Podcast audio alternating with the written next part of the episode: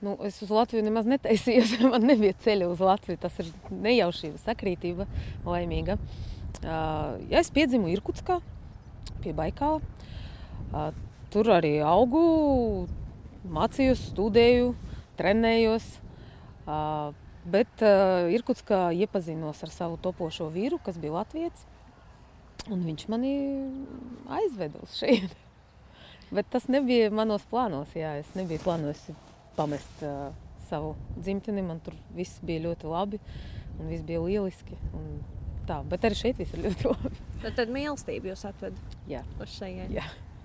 Kādu jūs iztēlojāties Latviju pirms jūs nokļuvāt? Un, un kādas bija atkal tās pirmie iespējas, kad jūs reāli sākāt dzīvot? Nu, tad, kad es iepazinos ar savu vīru, un viņš teica, ka viņš ir no Latvijas, nu, es tik daudz zināju, ka Rīga ir galvaspilsēta un ka Raimons Pauls ir no šejienes. Tas ir arī viss. Neko vairāk es par Latviju nezināju. Tiešām nekad nebiju skatījusies šajā virzienā. Uh, vēl pirms es uz šejienu atbraucu, mani nu, uzreiz apbūra uh, Latvijas mūzika. Jo vīrs man uzdāvināja, nu, vēl ne vīrs, draugs, puisis, ja, pielūdzējis. Viņš man uzdāvināja uh, diskus uh, Rimanta Kalniņa ar turēdz rozi, arī ar uh, mielavu un arī ar uh, seno Paulu, kur ir Lapčonoks un Bumbieru. Un visa tā mūzika man likās tik fantastiska, un tas skanējums bija kaut kas tik neparasts krievu ausi. Visi tie A un E, kurus es līdz šim nespēju izrunāt, kā vajag. Nu, tas man tiešām apbūra. Tā mūzika bija pirmais, ko es no Latvijas uzzināju. Pēc tam, kad es pirmo reizi atbraucu uz Latviju, pirmo reizi mūžā, tas bija uz Ziemassvētkiem 2000. 2003. gadā, vai 2. un 3. gada, gada mīja. Un tā bija tik sniegaina zima, ārkārtīgi skaista. Un es pavadīju divas nedēļas. Mēs daudz braukājām pa Latviju, daudz klausāmies to mūziku. Man ir tāds ļoti romantisks atmiņas par to pirmo braucienu, ka ir vecrīga un visur sniegs. Un, vai mēs braucam kaut kur mašīnā ar to mūziku un sniegs eh, gar, gar logiem. Es aizgāju uz operu. Mēs aizgājām tur uz visādiem muzejiem. Tas bija tik foršs brauciens. Man, nu, man, man ļoti patika. Jā. Nu, pēc tam, pēc pusgada, es atbraucu šeit, pamēģināt padzīvot gadu. Jā. Palikāt. Nu, tas sanāca. Kāda bija cilvēka attieksme pret jums, kad jūs šeit ieradāties un sākāt dzīvot? Burvīga, nekādu problēmu man nekad nav bijis. Uh, nezinu, nu, es, protams, es atbraucu pie konkrēta cilvēka, viņam jau bija draugu lokus un ģimene un tā tālāk, man visi uzņēma ārkārtīgi draudzīgi. Tiešām man visa mana mūža man ir bijuši uz pirkstiem skaitāmas, bijušas pirkstiem skaitāmas reizes, kad man kāds nu, kaut ko tur pateica. Bet, nu, Vienreiz man tur viena veca kundzīte dusmu brīdi kaut ko izberka par, par nacionālitāti un tā, bet citādi mani šeit uzņēma ļoti laipni. Tiešām latviešu valodu jūs nemācījāt, kā ar to veicās apgūt? Nezinu, man tas nesagādāja nekādas problēmas. Es, tad, kad es zināju, ka es šeit braukšu, tajā pusgada starp pirmo apmeklējumu un atbraukšanu, es mazliet mācījos, jo mans vīrs ir rakstnieks un viņam ir ļoti interesanta grāmata, kuru es centos tulkot, attālināt, un viņš man laboja kaut kādas tur kļūdiņas. Un tiklīdz es atbraucu, es vienkārši aizgāju uz kursiem un pusgada laika runāju. Nu, tas, tas, tas nebija grūti. Tas nav grūti apgūt valodu, ja tu jau uzturies tajā vidē. Es teiksim, tagad mācos franču valodu. Man vienkārši sagribējās. Un tas ir mazliet grūtāk, jo jā, tajā nodarbība tu mācies, bet pēc tam tev nav kur parunāt un nav kur pielietot. Tad tu vienīgi pats vari braukt tur un cipariņus saukt un vārdiņus. Bet man liekas, ka tad, kad es braucu uz Franciju uz mačiem, Mēs tur pavadām desmit dienas. Man desmitajā dienā liekas, ka es jau gandrīz saprotu, bet, nu, bet neko, protams, nezinu. Bet tad, kad es biju šeit, un man šeit bija vide, kurā runāt un kurā pielietot to, ko man māca kursos, tas bija tiešām viegli un nesāpīgi.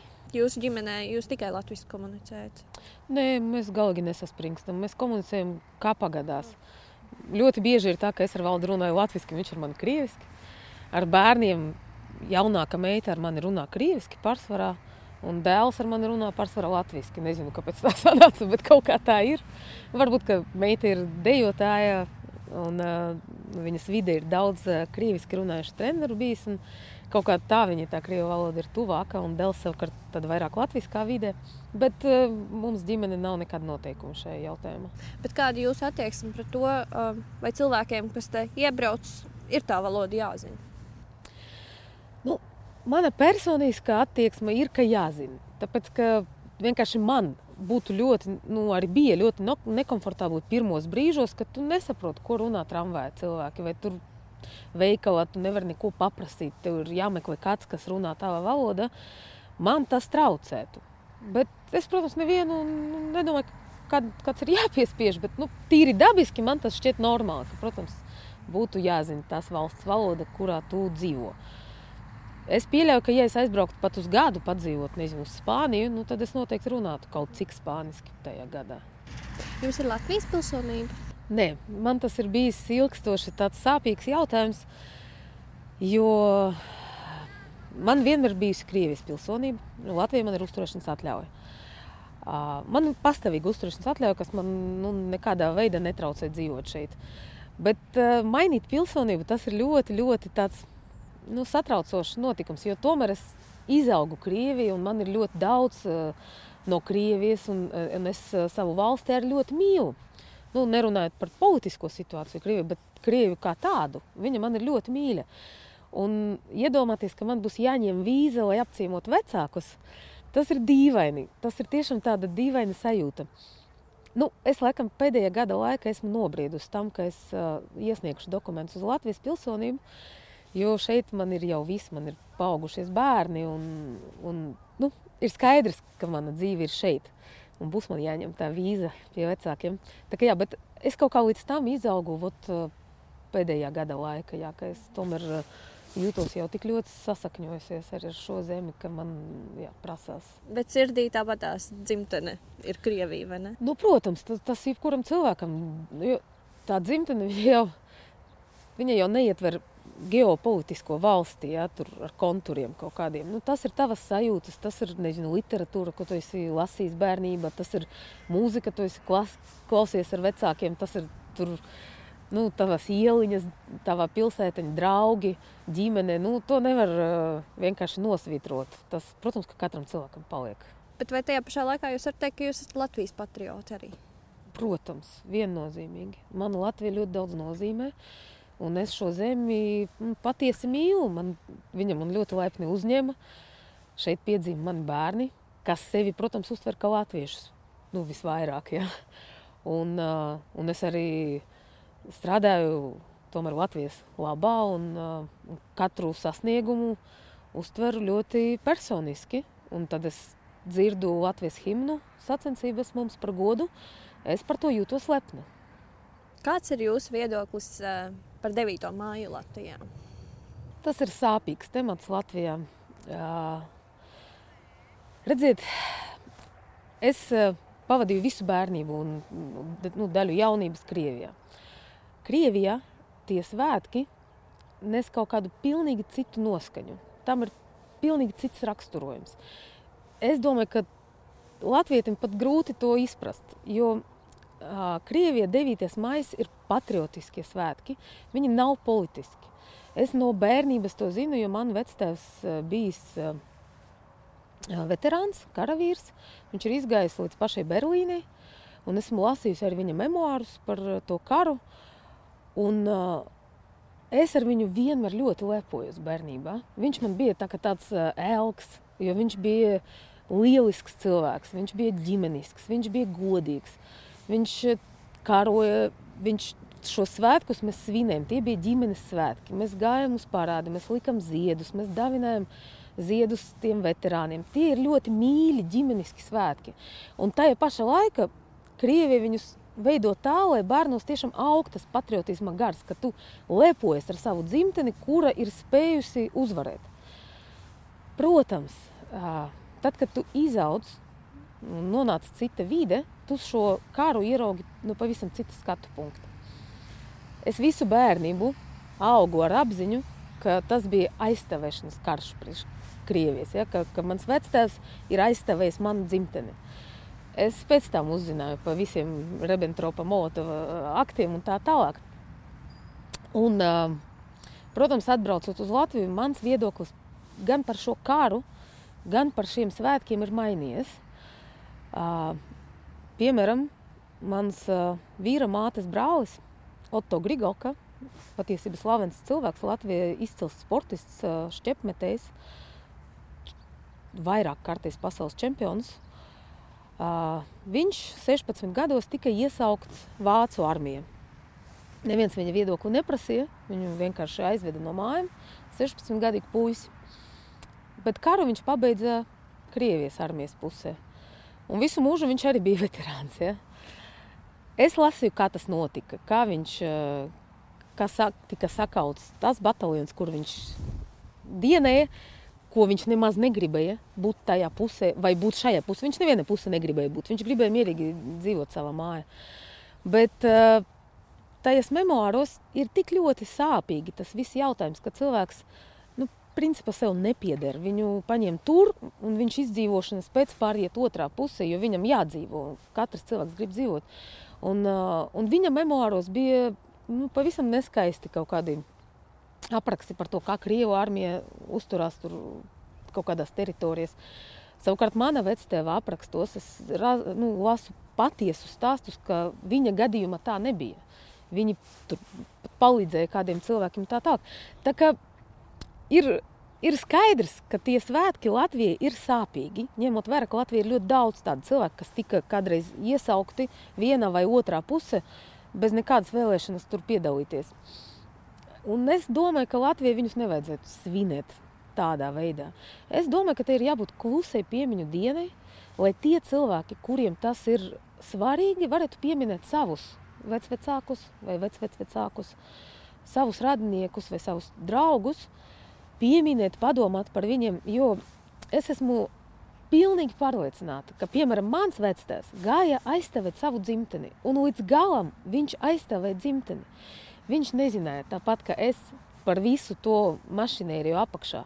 Viņam Angārskā, dziļā Sibīrijā, pateica, klausies, mums uzbruka vai celies aizstāvi. Viņš gāja un darīja. Tas, ka to visu tā pārvērta, man prieks, ka viņš tā līdz galam līdz tam nenodzīvoja. Jā. Jo jā, tas ir, ir sāpīgi. Jums ir šie abi skatījumi jūsu dzīvē. Jums tas palīdz izvērtēt vairāk šos visus notikumus. Jā, protams. Jā. Vispār ir ļoti labi, ja cilvēkam ir vairāki skatu punkti, no kuriem paskatīties. Jo jebkurš cilvēks nu, dzīves laika visu kaut ko pārvērtē savā dzīvē, mainoties apstākļiem, ieraugot kaut kādas lietas no citām pusēm. Nu, man liekas, tas saprot, saprātīgs cilvēks, domājošs. Viņš var mainīt viedokli par kaut ko, un tas nav slikti. Tas, tas vienkārši tikai atbilst apstākļiem. Tu uzzini kaut ko jaunu un ieraugi lietas pavisam citā skatījumā. Kas jums varbūt nepatīk tajā formā, kā šobrīd eh, šie svētki tiek, tiek svinēti? Nu, man liekas, ka tas ir ļoti politiski. Tas ir, eh, tā, tas ir tāda mēģināšana nostādīt latviešus pret krieviem, Latviju pret Krieviju un tā tālāk. Tas nekad nav labi. Tas, tas vienmēr ir slikti. Tiem ir jābūt nu, dziļiem svētkiem katrai pusē. Ja kāds Latvijā, nezinu, nu, karoja, varbūt otrā puse arī ar kaut kādām patiesām domām par aizstāvēšanu, varbūt no Krievijas vai kaut kā tā, nu, tad viņam arī ir ko atcerēties. Bet tikpat labi ir ko atcerēties arī tam, kas karoja Krievijas pusi. Bet nu, vienkārši tas karš bija tik sen. Vajadzētu to aizmirst. Nevajadzētu manis pēc nevajadzētu svinēt nevienus, ne otrus, ja? ne 9, ne 16. Tam ir jābūt klusam dienam, kuras katrs piemin kaut ko sev tuvu, un varbūt padomā par to, ko darīt, lai tā nekad neatkārtotos. Par 16. martu tāds nu, pats tieši tā, nu, redziet, mans uh, Otto Grigauka, nu, viņš droši vien, ka nega, neietu gājienos, ja, jo viņš nebija priecīgs tur dienēt. Tas nebija viņa lēmums. Nu, arī viņam varbūt nepatiktu tikpat labi. Es nezinu, viņš ir mīris, jā, kas viņam patiktu, kas ne. Bet es pieļauju, ka viņam vienādi nepatiktu neviena ne otra lieta. Nu, es noteikti nepiedalos nevienas, ne otros svētkos. Bet, teiksim, ziedu nolikšana tāda piemiņa, jūsuprāt, ir atzīstami. Nu, ja es esmu Krievijā, es noteikti piedalītos 9. māja svētkos. Noteikti, jo tas jau sen ir paraudzis par tikai uzvaras svētkiem. Tas ir, tas ir tiešām kaut kāds patriotisks uh, moments visai valstī. Ja es esmu Latvijā, es neietu likt ziedus pie pieminiekļa, tāpēc ka man šķiet, ka tas var skart uh, citus cilvēkus, kuriem, kuriem šī uzvara nesusi ļoti daudz zaudējumu. Tāpēc man tas personīgi nešķiet pareizi, ja es 9. māju vienmēr priekš sevis nu, neatzīmēju, bet es atceros tajā dienā par savu vectēvu. Es par viņu padomāju, ja man būtu kur nolikt viņam personīgi ziedus, aiz, aizbraukt uz kapu un nolikt. Nu, viņa kaps ir ļoti tālu, es to nevaru izdarīt, bet es zinu, ka man vecāki aizbrauc un to izdara, protams. Tad jums nepatīk, ka ir kaut kādi politiķi, kas to izmanto varbūt savām kaut kādām interesu virzīšanai? Protams, neviena ne otrā pusē, jā. man tas nešķiet pareizi. Vai jūs, prāt, mūsu sabiedrībā būtu tik vienkārši kā ar nazi nogriezt un pateikt, tagad mēs vairs šos svētkus nesvinam tādā veidā, varbūt tikai pieminam? Vai, vai tas nebūtu vienkārši šeit? Nu, tas noteikti nebūtu vienkārši ņemot vērā ja, visas, visas situācijas. Tas nav vienkārši, bet man liekas, ka tādā ilgstoši kaut kādā, atrodot kādu ilgstošu risinājumu politisko, varbūt eh, tas tomēr būtu iespējams. Panākt, ka abi, abi šie notikumi netiek svinēti valstiskā mērogā, ka, ka valsts vīri neiet ne uz vienu, ne uz otru pusi, neliek uh, tas piemiņas lietas. Ir 8. maija, kuru var atzīmēt pavisam oficiāli. Visas puses iesaistītas to dara un liek uh, ziedus teikt, kopīgai piemiņai.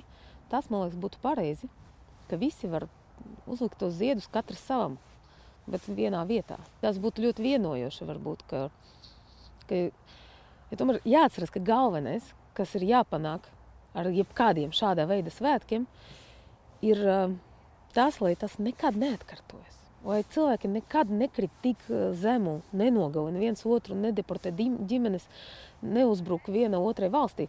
Tas ir tas, kas jāpanāk. Un to var panākt tikai, tikai draudzīgi mēģinot apvienot. To nevar, man liekas, to nevar arī panākt ar aizliegumu. Ja tagad jūs aizliegsiet svinēt 9. māju, nu, tas būs tikai pretreakcija no cilvēkiem, kuri vienkārši to, to situāciju redz tikai no savas skatu punkta. Un tikpat ļoti būs uh, slikta reakcija, ja aizliegs svinēt to 16. Ja? Nu, tur jābūt, man liekas, mazliet smalkākai politikai. Nu, tomēr politiķiem ir jābūt ļoti gudriem cilvēkiem. Cerams, viņiem mazliet, viņi mazliet pacentīsies vairāk, kā saka mūsu treneri. Mums ir tāds joks komandā, kad kaut kas nesanāk daudz stipri. Jā, un es saku treneriem, ka klausies, no nu, es jau cenšos. Viņi saka, pacenties vairāk. Nu, vai politiķi arī pacenšas vairāk? Paldies, Dārģi, jums par sarunu. Lūdzu.